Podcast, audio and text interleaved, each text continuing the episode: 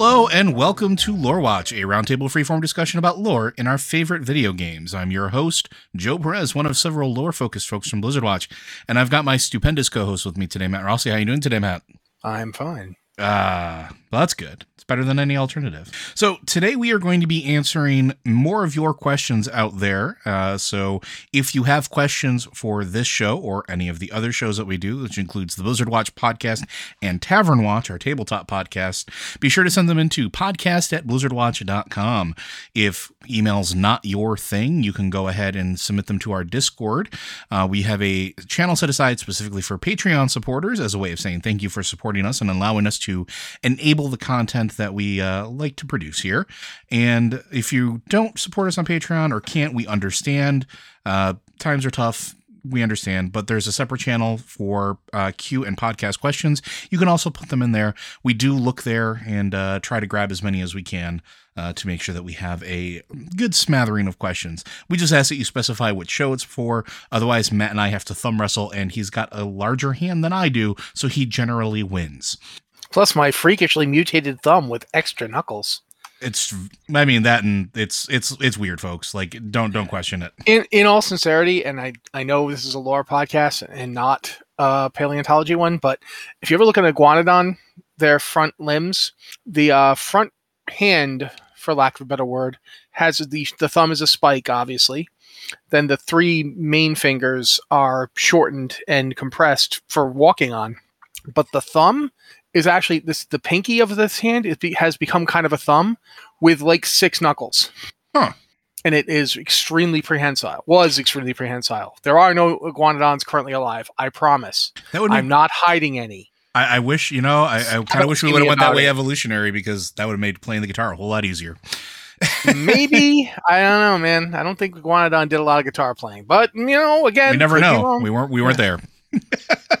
All right. Well, our first question today comes from Gavlin, a dwarf paladin, uh, still meditating beneath Light's Hope Chapel. Uh, wow, chapel, not chapel. I have no clue where that came from, folks. It's been a weird Sunday at the time of this recording. Um, so Galvin says, I haven't played World of Warcraft since Cataclysm except for dipping my feet back in for Legion. There are a number of reasons why, but I still love and stay as current as I can with the story. Lore Watch is a crucial help in that regard. Well, we are glad to be of that service for you. Uh, but the question is, what games have stories that you love and stay current with, even if you don't play? Non Blizzard games included. Um, for those of you at home that don't listen to the Blizzard Watch podcast, we all play a ton of video games. I know this is probably a wild shock to you, um, but we do tend to play a lot of them. And I think I tend to gravitate towards story driven games a lot. I think Matt does as well. Uh, so I guess I'll turn it over to Matt first. Is there a game that maybe you don't play as much uh, now, but you still keep up with on current lore or story or anything like that? I mean, this is one of those ones where we could just keep going. Like I could probably keep pulling ones out. The thing is, is that I did play most of them, but I don't currently. Um, or I didn't play a game in the series, but I am up on the lore of it. For example, the Divinity games, I've played two of them, Okay. uh, but I'm relatively up to date with what's going on with Lucian and his kid Damian and the whole, you know, the God King from Divinity 2 and how that was brand new and nobody had ever heard of it before, even though other games in the series actually take place after Divinity 2.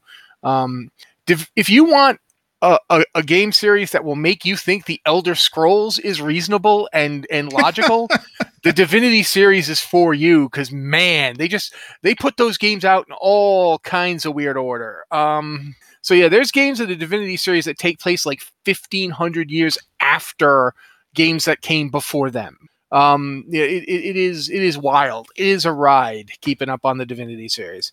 Um, I would also then the Elder Scrolls game. There's another one I've played like a, a few of them. I played Morrowind. Uh, I played Skyrim. I didn't play Oblivion, but I am I kept up on what was going on. I don't play the Elder Scrolls Online just because I can't do another MMO, but I do keep up on what's going on there. They're currently like doing their Oblivion event, which is like some 700 something years before Oblivion, the game. Uh, so so yeah, the Elder Scrolls are are they're trying to keep their th- their title, but man, the Divinity games they they bring it. Those two those two franchises together will confuse you. Um, I mean, I I played all the Fallout games except seventy six, but I I do keep up on the lore there. Um, hmm. There just there's a lot of these like I could I could say. I'm I'm sitting here thinking about lately I've been playing a lot of games, so it's like it's hard to say I don't keep up with the lore on them. One game I've keep up on the lore of despite having never been able to play it is Overwatch. Yeah.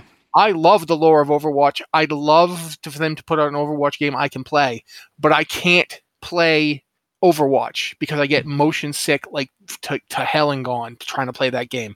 It, if I don't get a massive splitting migraine headache within five minutes of trying to play it, I'm probably keeping my eyes closed, uh, which is like you know not very helpful in a in a team shooter match when one guy in your in your game is literally looking at the ground the whole time and hoping. You know, I mean, maybe if you play a healer, but even then in Overwatch, uh, like the healers have to kind of there's a lot of having to get into range and pay attention what you're doing in Overwatch, and it's just for whatever reason, whatever they're doing makes me real sick.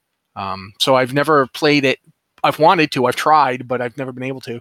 But I love like this whole story thing, the Omnic Crisis, what's going on. Uh, I'm I'm curious to see how they're going to explain the Cole Cassidy thing in lore. It feels like they've set up some stuff for it uh, in the announcement, but they haven't really gone into specifics yet. Um, so I am interested in seeing how that pays out, and and of course I'm I'm looking forward to seeing what they do with Overwatch 2. I'm hoping that Overwatch 2 has a, a single player mode, Mm-hmm. so I can play it and you know at least get some of the story. I think that would be really cool. Um, but we'll see what happens. Uh, there's a ton more, but I'm gonna stop now so you can talk. Yeah, there's a, a ton of them for me as well because honestly, uh, I tend to gravitate towards not just story driven games, but games that really invest in their atmosphere um, and, and sort of like they they kind of have like the Pillars of Eternity. Pillars of Eternity is another one. Yes. Sorry, I, I played the first Pillars of Eternity, and I didn't play the second just because I don't know what happened. Like I didn't have the money at the time, and then it just it came and went really fast. And there was other stuff out there, but I've like I've watched tons of lore videos to keep up on the lore of it because I'm I'm first off because because the new game's coming out. Um, I don't know if you know that they're making a like a, a single player RPG Mhm. in that setting, so that's coming out, and uh, yeah, uh, right there. That's that's another one. Sorry, I'll shut up now. no, that's okay. Uh, one that I actually keep gravitating back towards uh, that I don't play nearly as much as I used to, but I still kind of keep up on where the story is because I find it absolutely fascinating. Uh, is Destiny and Destiny Two. So it's one of those things where Destiny originally started as a game that all of its story was being told toward like through grimoire entries, and with Destiny Two, they sort of took a whole different approach to it and actually started injecting story into the game so that you could actually i don't know play the game and understand like a progressive story that's going on. And that's one of the things i like about it is it is a progressive story from the time you we first installed it uh, to moving on all the way through to the current stuff to getting ready for the next content patch that's or the next content expansion that's going to be coming down in february. And it is surprisingly rich in the storytelling, especially now, and they seem to be doubling down on it. And I really enjoy the story of it because it is sort of this post-apocalyptic space opera-y, uh, weird, like pseudo cyberpunky magic of the universe type story, but it does it in a unique way that I think is very, very fun it's just one of those ones that I, I keep gravitating back towards. Um, the other one that I really like, and this is going to sound maybe a little bit strange to some folks, is the Batman Arkham series. And the Batman Arkham series is very much its own thing. Um, it takes a lot of cues from all the other Batman media out there, but it is very much its own universe. It's very much its own story, and it's very much its own take on those particular types of characters. And now with the new one coming out soon, that is supposed to be a spiritual successor in it, which is the, um, I believe it is the Gotham Knights storyline uh, that is it's sort of got me back replaying through the games and finding out a bunch of the entries and and and story of those games to remember the things that I've forgotten. Uh, and it's also a game that rewarded you for yes playing the story and finding everything like through actual gameplay but then all of the collectibles and everything else in the game also gave things like audio logs or uh, character files or things that you would particularly associate with like Batman having dossiers on people. Like you could actually go deeper into it, and it was very, very unique and fun. Uh, that's for video games. I could keep going on, but I will go to uh, the tabletop side of things as well, because these are huge games that sort of have spanned decades in my life. Um, and I'm going to cheat a little bit. so, first is Warhammer 40K. Uh, Warhammer 40K is, or 40,000, depending on what part of the world you are in, uh, is a game that, love it or hate it, it's been around for a very, very long time. Uh, to the fact that there's a horror, the one of the pivotal moments, the Horus Heresy, is uh, I think 56 novels deep at this point, but I still keep up on it. I've been keeping up on the lore of it because it's a weird and wacky, grimdark world where, like, it's sometimes it's brutal for the sake of being brutal, and sometimes it's just like little happy, uh, tiny plague demons that decide that they're going to dance around like tiny jesters. Uh, and it gets a little bit on the odd side sometimes, but I keep up with it, even if I don't you know, if I take a break or I don't play for a while, that's one of those things where like I kind of know where the current story is happening. I know what's going on with it. And they've also recently started getting to this point where they're trying to advance the story that was largely uh, starting to get stagnant for a, a, little while. So they're trying to do something different and keep up with it. But it's it's just got tons and tons of gobs of lore and story behind. Um, and the other one is the Warhammer Fantasy side of things. Uh, when I mean Warhammer Fantasy, I mean the old school like fantasy battles game, which was originally rooted and and deep into an art like a tabletop RPG that became a war game that then kept with that story all the way through until the end of their universe in the rebirth into Age of Sigmar. Uh, it's another one where the story keeps progressing and it keeps getting weirder and more fun. But those are those are just a handful of games. Like Matt said, we could sit here for hours and talk about all the games that we play that are, are lore driven that we absolutely love. Um, like I could go on about the Alan Wake series and the Alan Wake universe that they, they seem to be setting up with the release of Control and all the the DLC that Control put out. Um, Matt, I'm sure could talk about how much he loves Cyberpunk 2077. And actually, uh, since you brought up uh, tabletop, I have to jump back in. Sure, go for it. No, no, there's um, no unfortunate about it. Please. First off, though, before I talk about tabletop, there's one more computer game that I actually care. I like the lore about it quite a lot. It's Anthem, and here's the thing about Anthem. Anthem could have been BioWare's biggest hit if they hadn't made it a Destiny clone. If they'd actually made a single player RPG with that story where we played the game and got that story instead of having talking heads talk to you about it. Mm-hmm uh, people would have loved it, and it would have done amazing. Uh, and the the this is one I very rarely do this. Other people do this much more. Other other people are much more about the, the their anti microtransactions, anti games as a service. I I do not have strong feelings about it. But Anthem is an example of a game that was absolutely ruined by trying to make it something that it should not have been uh, trying to make it a microtransaction driven games as a service game when it clearly should have been a single player RPG. Uh, first off, you don't have BioWare trying to make, you know, this like some game companies can do every genre. Other game companies are really good at one or two genres. Mm-hmm. Don't force the latter to try and be the former. It's not going to work, and it didn't work for Anthem. Anthem is not a terrible game. It's not an awful game. It's not nearly deserving of the hate it gets, but it is not what it could have been. It is not a really good game with a really good, engaging story because it doesn't have a story because of how it was designed. Mm-hmm. And that's a real shame because the, the idea of this song of creation in this world that they were building was really fascinating. And I was looking forward to getting to know it, except that I never do. You never get to know it, you never get any of it you just you you you hang around in a hub city you go out to do some missions you come back to the hub city. There's no questing there's no i mean there's questing but it's it's not like it's not like an rpg where you go explore the world. There are big maps in the world and there's you know there is the the flight element. When you are flying in that game it is amazing.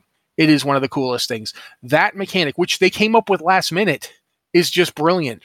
It is something i don't think any other game of its type does and it's it's like it is one person I knew pointed out it's like it's your Iron Man fantasy absolutely will be realized here, but it just it doesn't have the presentation of the story that you need. You don't get invested because you never experience any of this.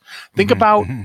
I'm going to use one example from a Bioware game. Think about Knights of the Old Republic. There's a moment in Knights of the Old Republic, and I'm not going to spoil it, even though the game's been out for like a decade now, um, more than a decade. I think it came out in like 2006. It's been a while. No, no, 2000. No, even earlier because I, my my wife and I were not married yet when she came down to see me. But anyway, in that game, there is a moment where you find out a fact that changes the whole game. Mm-hmm. Mm-hmm. Uh, it is it is worthy of an M Night Shyamalan movie, except but back when he was good. And at no time can Anthem even uh, even pretend to offer you that because it, it's go look at Jade Empire where you, you know again there's a moment where you find out a fact and it the fact has been hanging there in the game the whole time. This one I'm going to spoil because not enough people have played Jade Empire. So really, there's a moment where your teacher reveals that he designed you, he taught you a style that has a deliberate flaw in it that he could exploit at a key moment, and he does so, and he kills you and you're saved because of stuff that's going on in the game. But it's still this great moment where because people kept pointing out that you, every people kept saying your style is weird. I keep looking for this like flaw, but I can't find it. And finally, you get you confront your master, who's like yes, and, and he he strikes you down using that flaw. And it's it's an amazing moment that Anthem can't give you because Anthem doesn't ever gives you the story this way. The Anthem just gives you data pad. It's the same problem that I think Fallout 76 had Yeah. when the, when the when it entire first lore, released, yeah. when the entire lore of the game is is just through data entries and there's never a story actually happening it, it hobbles the games so I, I feel really bad for anthem anthem will get no further development there will be no more anthem and i feel like it's a complete waste because that was a really It good had- idea It had huge potential. yeah, and it just didn't get it. Now that I've ranted about that for like five minutes, uh, the actual thing I wanted to talk about to you was there are several games. I'm not going to like list much about them, but I'm just going to, to rattle them off. First one, uh, Cyber Generation.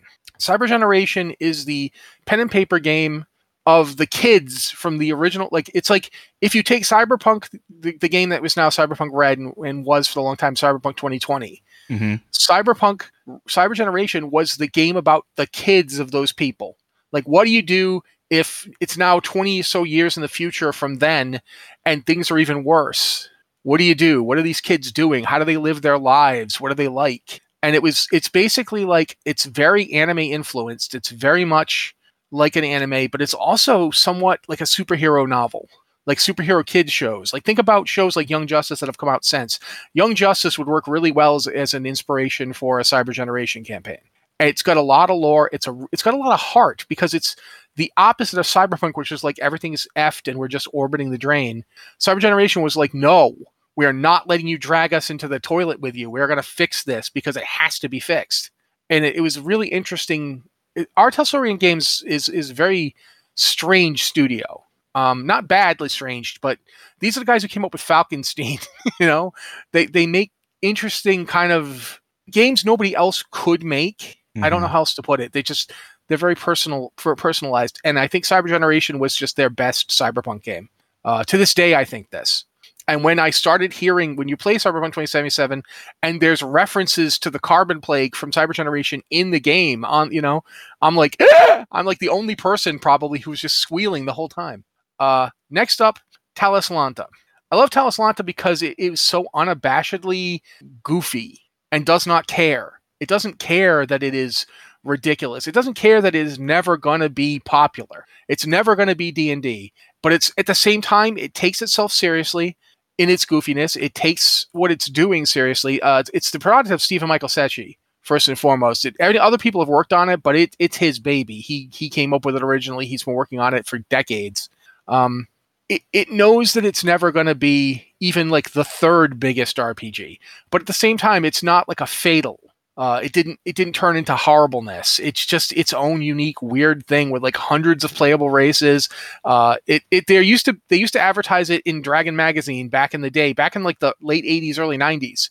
They would advertise it in Dragon magazine as like with stuff like no elves. Like that's the whole selling point. There's no elves in this.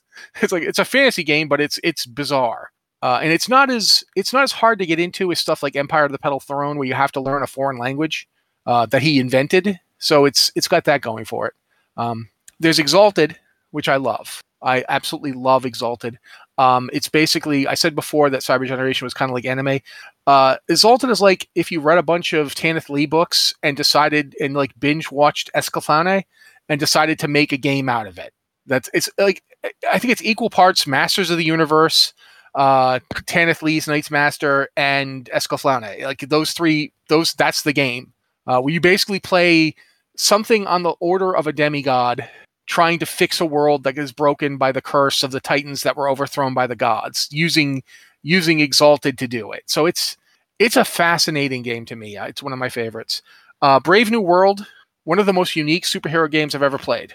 Uh, if you've never played brave new world uh, I, I, recommend it. It started out as a pinnacle game. I think it actually started out as uh, the deadlands people didn't it? I think so yeah and then Matt Forbeck took it to other places because mm-hmm. of falling out. Because, uh, well, Shane Hensley has a tendency to upset people. Um, so yeah, it, it's it's now its own thing. It hasn't actually been been maintained or had anything done with it, but every so often Matt Forbeck says he's going to, and and I get excited, and then it doesn't happen, and I get sad. Uh, so there's that. I know there's one more. Um, oh, Fading Suns. Fading Suns is another one that hasn't really gotten any development in a while. I'm just going to say it's it's like six thousand years in the future, and the stars are going out. That's the game. Uh, it is really weird and really fun and really interesting. That's going to be it. I'm going to stop now because we are we have to move on.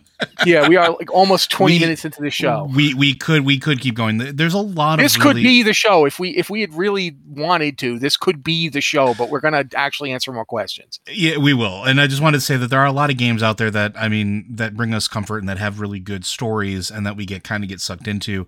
Jovian and Chronicles. Jovian Chronicles, Legend of Zelda. Uh, there we could go on and it's one of those things where Xenogears. Joe, please take us to another question. I'm I trying. Stop.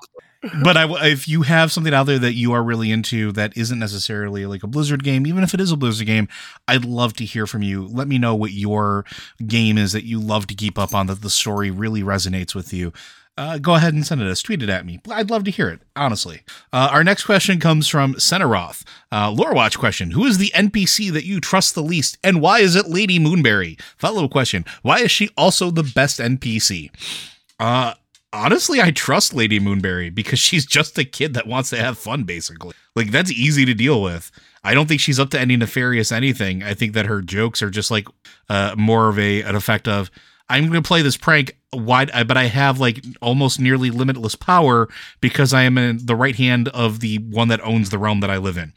Uh, so maybe I don't understand my own strength. And then she just goes and does stuff anyway because that's just the way she thinks. It's literally like if you were to give a kid godlike power and just set them loose, like, and I mean like a young kid, and like they don't understand necessarily always the consequences of their action but also when things get really really bad and we've seen this recently with lady moonberry when she get like with the assaults she's there she's present. And it's not just like with just the Ardenwald assault she's there in the other assaults lending a hand because she can. So i totally trust her because she's a known quantity. Um i don't know who i trust the least um, because I haven't really interacted with a whole lot of other NPCs on my own personal time in Shadowlands yet. But I would have to say that like Revendreth gives me the most cause for just concern, just because I think it's one of those situations where you still don't know who's still lo- loyal to Denathrius or who happens to still be a dreadlord because that was a whole thing of the last story we just went through which is hey half these npcs that we really trust like the Stonewright uh oh yeah by the way the Stonewright happens to be a uh, uh or the no, no, not the Stonewright. The, the the general that the Stonewright was talking to, that was you were trying to find the Stonewright with, turns out to be a Dreadlord. Well, uh, like there's a lot of that going on, and it feels like it happens more in Revendreth right now than any of the other ones, but I can't call out a specific NPC that I would trust the least. How about you? Is there one that you've encountered, uh, or maybe mm-hmm. at any point that you just can't trust? Yep. Go for it. I'm going to tell a story. Back in the dawn of World of Warcraft, uh, there was an NPC I saw quite frequently. Uh, didn't do much, uh, but was there a lot when stuff would happen.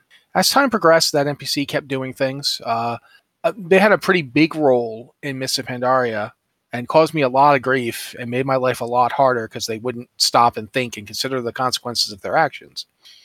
Cut to um, Legion, and suddenly that NPC is front and center, uh, thrust into the spotlight, as it were, but doesn't do a lot. Not not not actually all that present. And then Battle for Azeroth, while that that NPC is in charge of everything, my faction gets completely spanked. Uh, my my home my my character's homeland gets burned to the ground.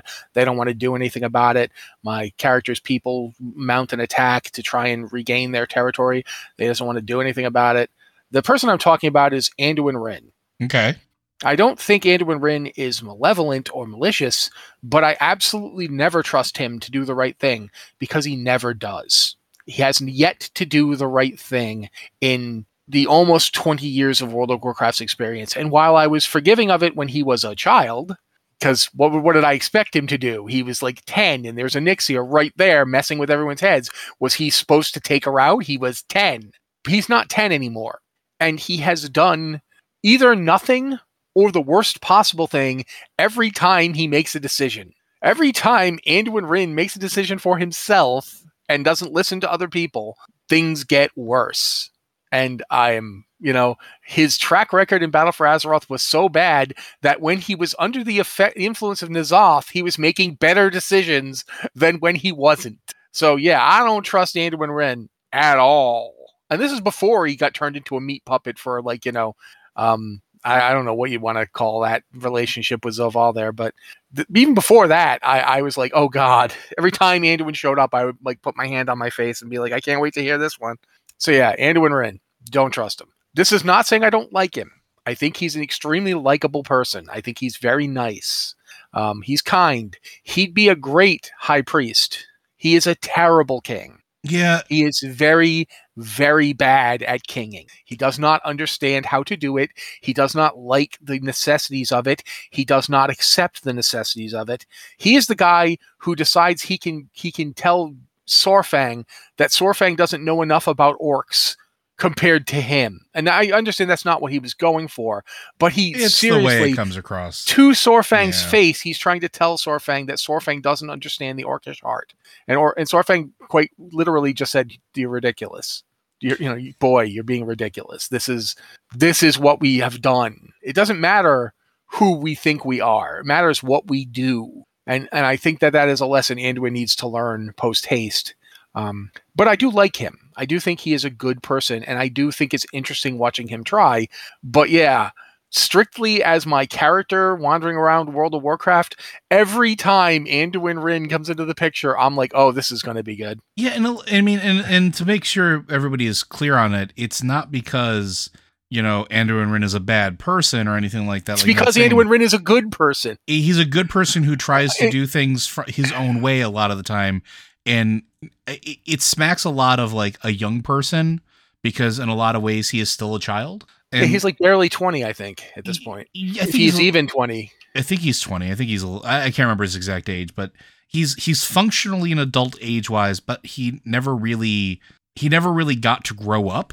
And that causes a lot of problems, especially when his father dies and he is forced to rule essentially by himself and then looks at people like Genn Greymane, who Genn may have the experience, but he has a, a, a known temper. He's a, a a person that is looked at as being consumed by his uh, I don't want to say aggression, but like driven by what he perceives as his his necessary goal. What's and, really funny about that, too? and so he gets discounted because of it is what I was trying Yeah. to say. But yeah, you know, and, and I'm agreeing with you. Um, I think that's one of the interesting things about Genn is that Genn in game is actually significantly more level-headed.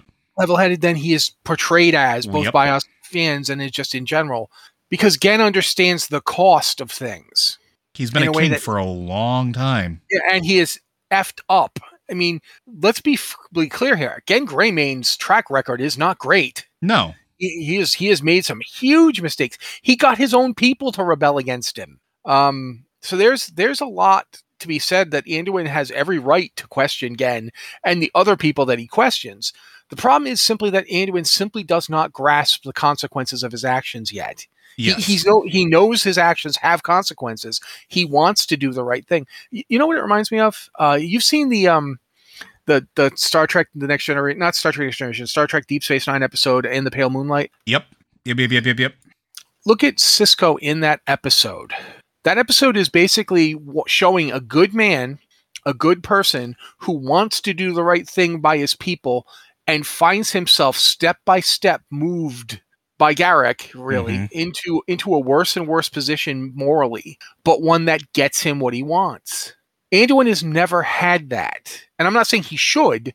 Again, when I say that it's that, that I don't trust him, I don't mean that I don't trust him because he's a bad person or I don't like him. I I don't trust him entirely because he is a good quest person who hasn't been seasoned yet.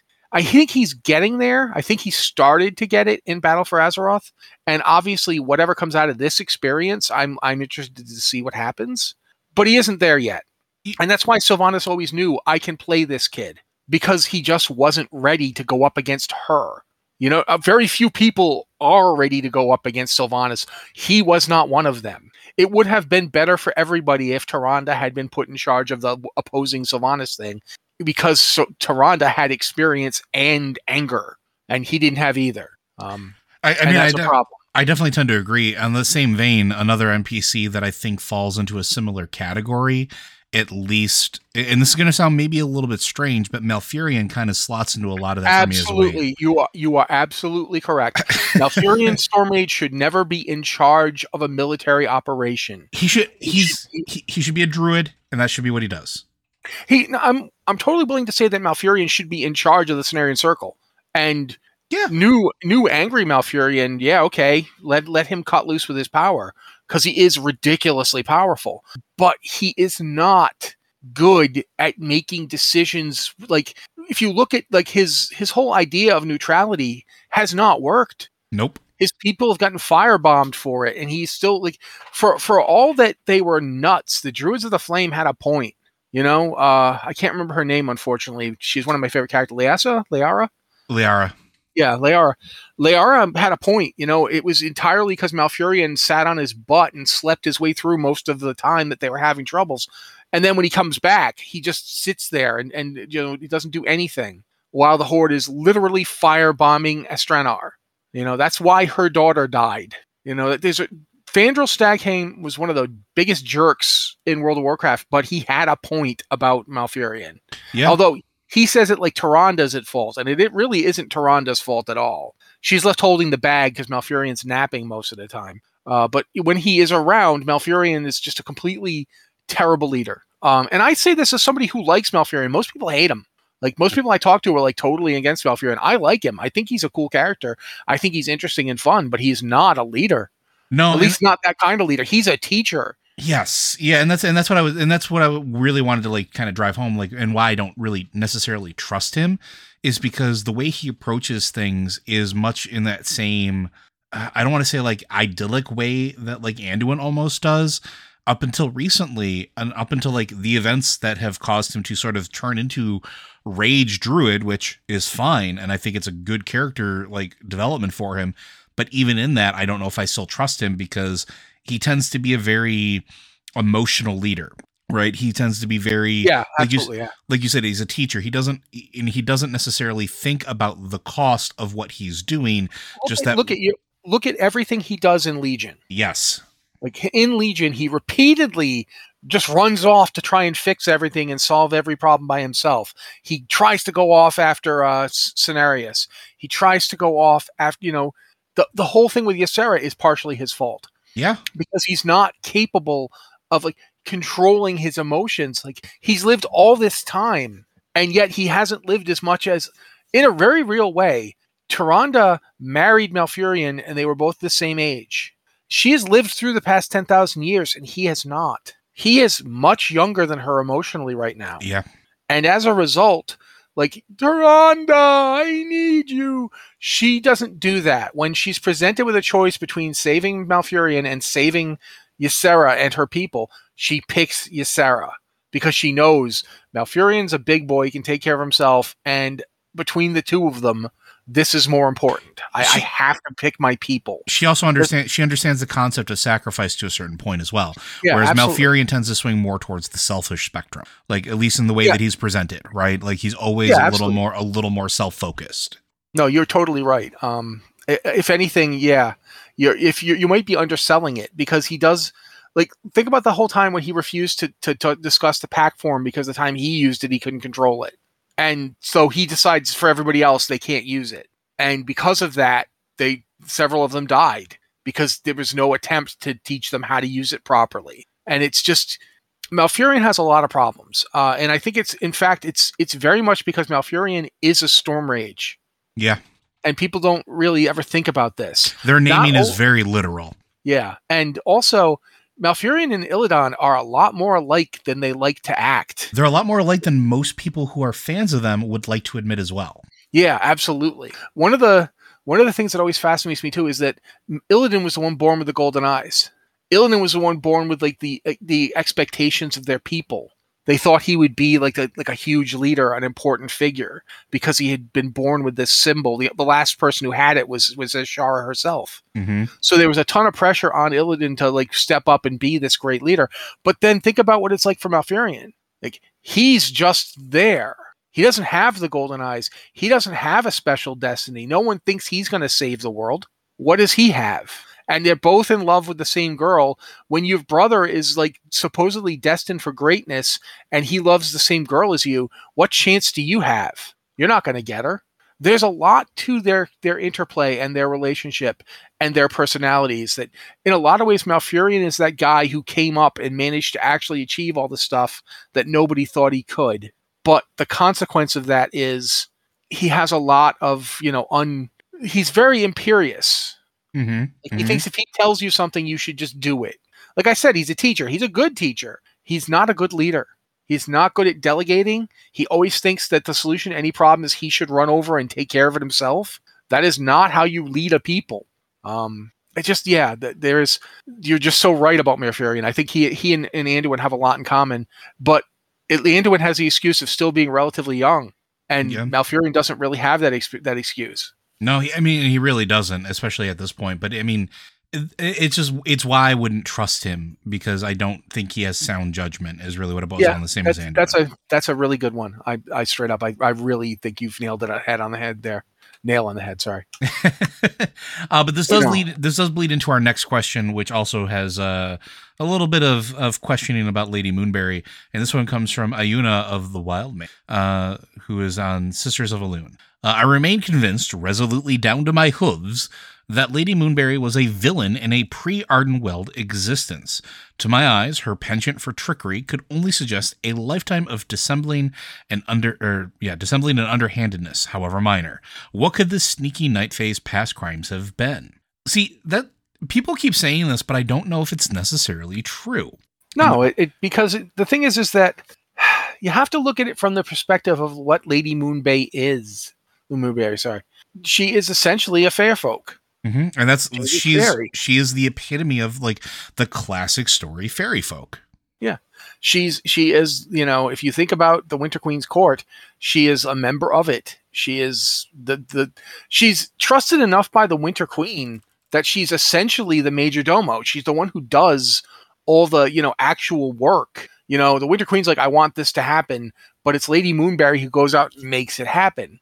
So that's actually a good deal of like, for lack of a better word, organization to Lady Moonberry. You know, uh, maybe it, it's it's presented in a flighty, uh, fun way, but she is she is the the the um the Rasputin or the uh, Richelieu here. Yeah, she, she's the doer. Like when you have a a character who is the taking orders from somebody who is like, I'm too busy to actually attend to all this. I'm too cosmically important. You do it, and that's Lady Moonberry. She's also she's also a cosmic opposite to the the Winter Queen in a lot of ways as well. Abs- yes, absolutely. Because the the Winter Queen is a very oh, you're like, on fire today, man. I, I I it's one of those rare moments. Um, but if you look at the the Winter Queen, look at her and look how she interacts with everybody. She's very cold, very distant, even in her loving moment, even in her tender moments in the cutscenes that play out when you're going through the Ardenweald campaign. It is still with a cold, calculated, like this has to happen. She has to be dispassionate because that's what's required of her in order to make sure that souls are reborn properly. Go. You know what she reminds me of? What's that? Uh, the Winter Queen reminds me very much of that one relative we all have who we have no idea how they feel about us. Yeah. Until one day they sit you down and go, I've always been so proud of you. I, I love you so. And you're sitting there going, You feel yeah. this way? You know, she doesn't. She doesn't show her heart. She doesn't give you because you know, as we saw in the the cinematic, the the the opening trailer, she has to be the one to decide who to put down. Yeah, Like this is this is a realm where she has to make those decisions to keep it going. Yeah, she's And- she is cold and calculating because she has to be. And so she she does what she needs to do by choosing other folks or other representatives to be her mirth to be her joy. And that is what lady moonberry really is in sort of the court of the winter queen. She is the exact polar opposite because that's her task. Her Yeah. task is to try to bring mirth and joy and levity because that's that's needed because the queen can't give that. It's very similar eh, i'm going to go to like shakespearean here it's very similar to like her uh, the way that she reacts to how like puck acts in midsummer night's dream with Mhm. playing jokes and doing it for the sake of levity being that extreme uh like childlike gleefulness like there's a the whole thing with turning bottom's head into a, a, a donkey during the the practice of the play like there's in making that like this huge joke of and i can say this because we get one per but turning him into an ass. And that is the joke. That isn't the entire thing. But it is a very childish very disruptive very uh, terrible thing for bottom Moonberry does that same thing with making people lose control or maybe transforming them, maybe doing a little bit of polymorph. But look at the other fairy folk that are of her same type. You have the one, I cannot remember her name now, the one that runs the stage, um, that does the, it's a daily event where you go through and relive your memories from the past through Azeroth. She does the same thing in a smaller capacity. Well, there's like remember when you zone into when you're first doing Ardenweald and you're first following the trail down. There's a cave that you kind of can go into, and there's somebody in there screaming for help. Mhm. You get there, and they turn into a fairy. Oh no, they turn into Boglins, don't they? Yeah. No, you're right. They turn into a boglin. But that's the kind of thing that happens in in this in the zone in Amber. In I want to say Amberweald all the time. Ardenweald. Ardenweald. Ardenweald is Yeah. the thing about Ardenweald. People like you kind of have to remember that yes, Lady Moonberry is trick is a trickster and is Machiavellian. This is the form that a Machiavellian leader takes in a realm of of you know Whimsy. autumn, autumnal magic and you know whimsy and all that. This is how you get a Machiavelli in that setting. This is how they behave. Yeah, she's tricked. She's a trickster and she's deceptive because everything is deceptive here. Yep. The, the, enemies are deceptive. Deception, the very realm is deceptive And this is a because you know you can run into like a fox or a squirrel, and that squirrel is as wise as the el- wisest elder you're ever going to meet back on Azeroth. Because in a previous life, they you know that might have been Cairne Bloodhoof for all you know. That squirrel on your shoulder might have been Cairne Bloodhoof. You don't know. I do love Chufa. Yeah. Um, but it's it's also very very much in line with just classic fairy lore in particular, right? Like anytime you you talk about like let's go D and D, the Fey Wilds, there are certain rules that have existed for years because it's based off of world mythology. When you start talking about the Fey creatures, the, if you don't you know basically give them what they want or pay whatever toll they are they will play tricks on you there there's stories about uh you know the fairy folk trying to lure children into the forest by calling out as if they were their mothers. The, this stuff is has been around in sort of real world culture for generations at this point and lady moonberry is sort of like the epitome of that given form in game. And Yeah. it's it, so i don't know i don't think that she was a criminal. Well, I mean, even if she was, I mean, quite frankly, if she was, she probably would have spent some time in Revendreth, Revendreth, before heading yep. north to Ardenweald, because she could have been, you know, had her sins pulled out and then gone to, to Revendreth. I mean, to, to Ardenweald. It's possible. sure but I don't I don't feel like her behavior is sinister in the way that you're suggesting. And- Um, and also because of her sense of duty too right like yeah, absolutely. like she has and that's the other thing that always strikes me about her is watch some of the earlier things with her in Ardenweald when you're interacting with her before you even meet the Winter Queen. And it's she is devoted to Ardenweald she is devoted to the Winter Queen. She is much more strikes me as somebody playing a role that has been given to them and dictated of this is what you must do so that we can re- uh, maintain balance more so out of duty than it is uh capriciousness if that makes sense. So yeah, and, and now certainly it is quite possible for somebody to have that mixture of dutifulness and uh, trickery because of like guilt or over past misdeeds. That is possible. absolutely I'm not telling you that you're that you're wrong because there's no way we can know. and I don't want you to feel like we're just shooting down your idea. I'm just saying it is not necessary for Lady Moonberry to be explained in that way. And it's quite possible that, that she can be both what you're saying and both what, what, what Joe is saying. These two things are not mutually exclusive. But I do think that Lady Moonberry, she, she comes off as a beneficial force to me. Mm-hmm. I, I, feel like yes, she's trick she's tricky, but they're all tricky. It's a tricky place. Uh, he mentioned, you know, Robin, you know, Puck, Robin Goodfellow. Um, it goes all the way back to even in, in, in Greek myth, and they didn't actually specifically have fairies the way they they did in, in later places. But the whole concept was when you were dealing with a supernatural being, you had to be careful. Yep, extremely because, careful. You had to choose your words carefully, choose what yeah. deals you made extremely carefully. Because they they do not play by your rules. That's the whole point, and I think that that's what Lady Moonberry is a really good avatar for. I would agree. Uh, but thank you very much for that. I always I do like talking about Lady Moonberry. She's one of my she is one of my favorite recent NPCs because I love how divided people are on her and a much different way than people are divided on NPCs like Sylvanas. Uh, our next question comes from our good friend Verdigree. Happy Hallows End, lore watchers. Uh, and it is at the time of this recording actually Halloween here.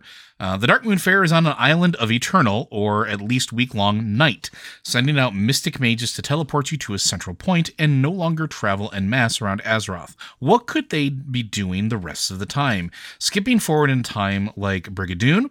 I don't think we're sure Darkmoon Island is even on Azeroth. Maybe the rest of the time they are touring other planets, dimensions, realities. I heard you've been playing some Witchlight. Perhaps there are some similarities. Spookily yours, Verdigree. I actually do think that there is some similarities between Witchlight, the Witchlight Carnival, uh, and the Darkmoon Faire. The Witchlight Carnival has actually existed for a very long time.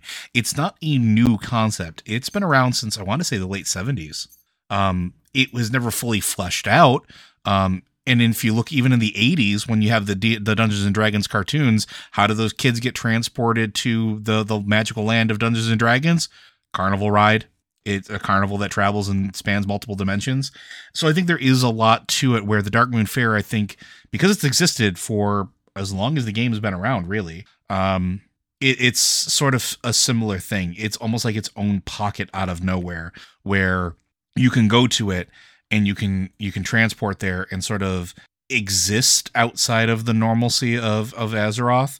Um, and I think that's one of the cool things about it, and I think it does harken back to that. Uh, but I don't think we have any in-game confirmation that it is its own pocket dimension, uh, or pocket land, or realm. But for all we know, it could also be a realm of the Shadowlands. We never know. What do you think, Matt? It's the dream of a sleeping old god. There's a lot of old god potential iconography there. Big giant eyes everywhere, man. Big giant eyes everywhere. You come out, you walk in their place, there's giant eyes every freaking where. And nobody's the, suspicious about this. The, this. That's actually a deep cut from the site way, way, way, way long ago when the Darkmoon Faire was first a thing. And I remember getting into to staff chat when I first got hired onto the site. And I remember talking with like you and Anne and a bunch of other people about how it had to be related to old gods in some manner because it was too close to being Cthulhu. I'm never letting that go. Big giant eyes. It's got to be an old god. Si- Silas Darkmoon is secretly an old god. He's the he's the missing old god. No, no, like the place is literally inside the dream of an old god. Like there's an old god somewhere, one of the ones that's sleeping. Um, is dreaming right now and inside that dream because we know their dreams can can leach into the emerald dream inside that dream silas darkmoon has built a carnival think- tra- the reason you have to travel in and out via portal is because he took the magical essence he gathered from Azeroth itself when he used to travel between Mulgore and Stormwind, and he built this bastion inside of a sleeping old god's dreams. And the portal does look really similar to the portals that they did use for the N'Zoth portals. Yep. Maybe do you think but do you think Silas existed as a creature naturally to Azeroth or do you think he's an avatar? I think he's a warlock who has sworn an allegiance to the to to this particular old god. Maybe sworn an allegiance is not the right word. Maybe exploited it. Okay. Like the old because the old god is like we, we constantly talk about the old gods like they're, you know, people. But to, to steal from another game, uh, a god is a verb it exists and the world changes around it. Mm-hmm. Uh, Silas is is deliberately monkeying with forces way above his weight class, but he's doing so because he is so insignificant to that being that it, it if it even did discover, it probably wouldn't care because it's just yeah. So what? Like it'd be like if you found out that you have a particularly energetic dust mite in your eyelashes that's starting a hotel for other dust mites. Like, okay, is this going to affect my life in any way, shape, or form? No, whatever. Maybe I'll wash my face a little harder tonight. Um, I think that there's this this one of the old gods, possibly one of the ones that we've supposedly quote unquote dealt with, because I you know I don't buy that for a second. Um, maybe one of them is just basically sleeping, and when it's sleeping, it's dreaming because you know that's what they do.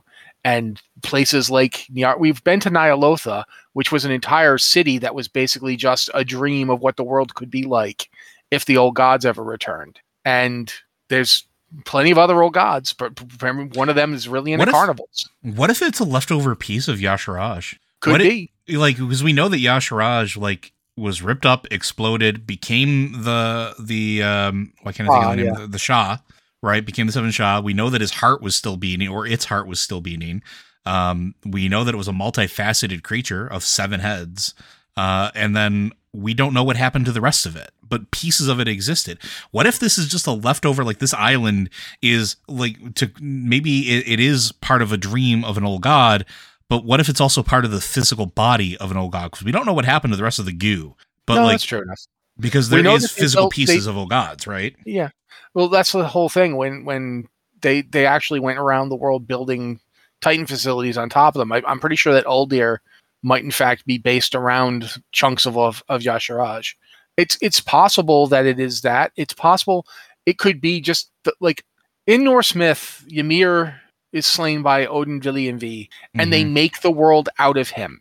Yeah, his bones become the the, the yeah. structure of the world. What if when Y'Shaarj died, his his you know they say that the saying you know you see your your life flashes before your eyes when you die. Mm-hmm. When, when you're torn apart by a titan, maybe you like there's a moment where you slip into a reverie and that reverie is what Silas Darkmoon has tapped into. Maybe he can reach it because he has found a chunk of Y'Shaarj and he's built a carnival on it, and that's how he can reach this dreamland, like the dreamland of unknown Kadath and Lovecraft. Maybe there's a dreamland that is just old god dreams. And it would explain um, it would explain a lot of the really vile and weird things that happen on that island. Like yep. the killer bunny aside, like that's a thing, sure. Or that weird wolf thing. The weird wolf thing, the weird food that you can find out there, the the trees, the way the landscape is is twisted and gnarled.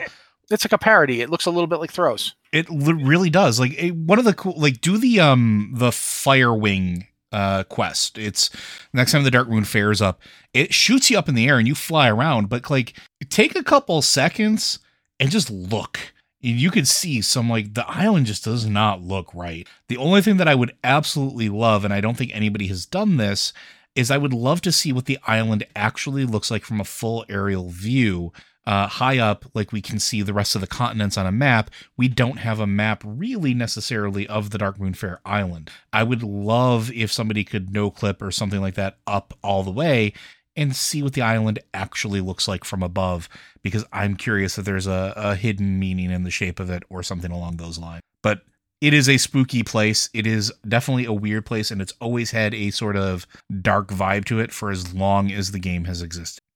Our next question, and uh, probably our final one, comes from Ishtel.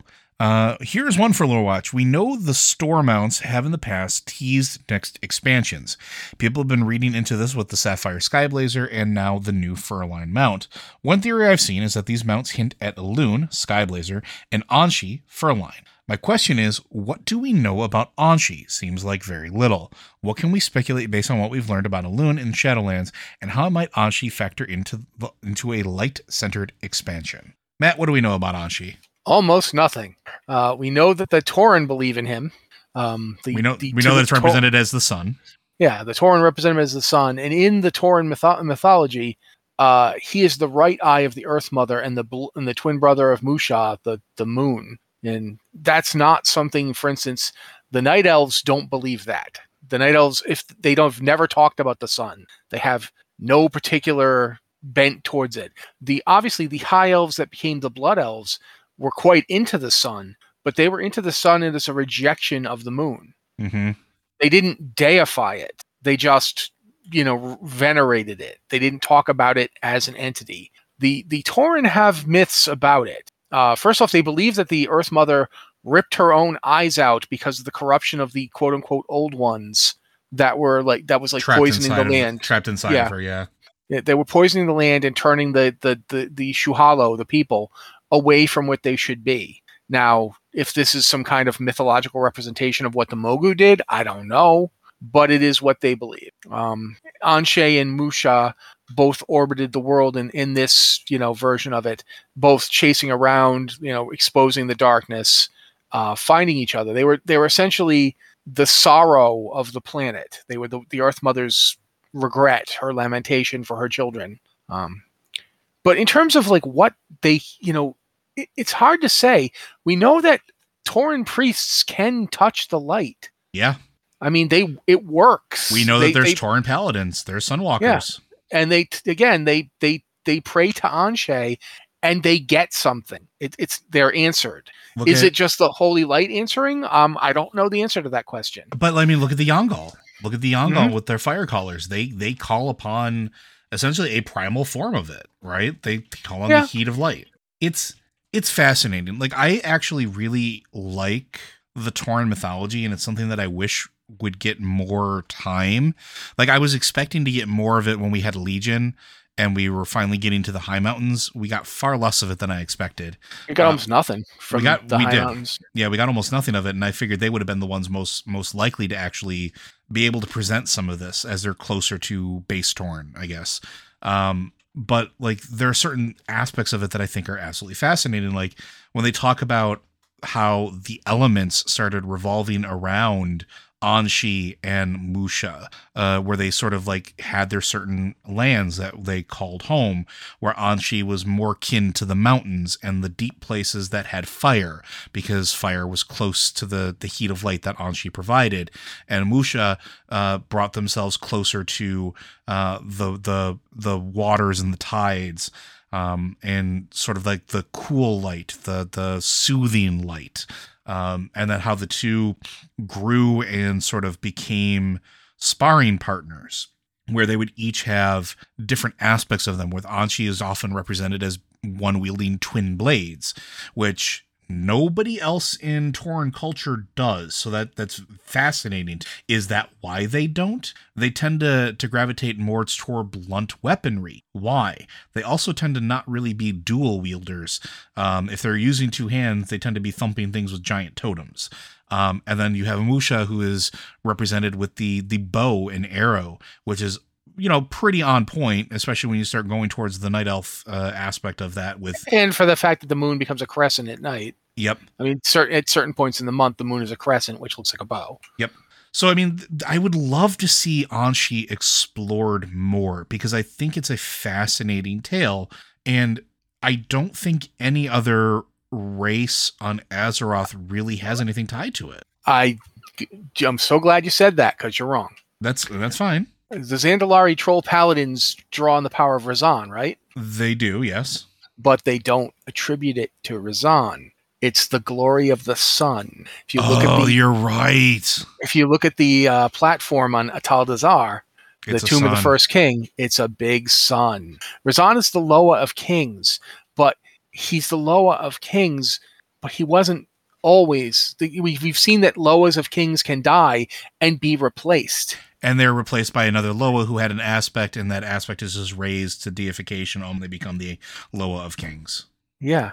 Huh. So it's it's possible that under like these various Loa, we also have seen that Loa can can enter into relationships with other beings that kind of serve as mentors to them. It's possible that the entity that the the Tauren call An'she served as the mentor to Rezan, much as Mueh'zala served as the mentor to to Baron. Uh, I want to say Sam David. That's not his name. Wam Samdi. Bwonsamdi, thank you. Uh, so it's very possible that there's a there's a solar deity that to the Tauren is An'she, and to the trolls is the being that sponsored Rezan, and that being might come into play because we still know that the Zandalari still have paladins, despite Rezan being gone, and it's not Bwonsamdi who's giving them their power. Where are they getting it? Yeah. They're they're getting it from the sun. They tell you It's the glory of the sun that implies something. Uh, one of the things that I find fascinating too, uh, like I mentioned before, that the that the high elves really were into the sun. Um, but keep in mind that it's it's not just. Well, I said it was like they venerate it, but they don't deify it. However, keep in mind that the Dath'Remar Sunstrider had a vision of the sun that made him gave him the ability to craft Felo'melorn, the flame sword, flame strike. And they use the sun all the time. The eternal sun guides us is something they say all the time. The the well it's, is called the sun well. Yeah. And it's the opposite of, you know, the the the well that Elune goes into and comes out of moon wells. It, it might actually be that if you go back into night elf culture before the sundering, there you know there might have been a much more elaborate religious life that we don't we just don't know about.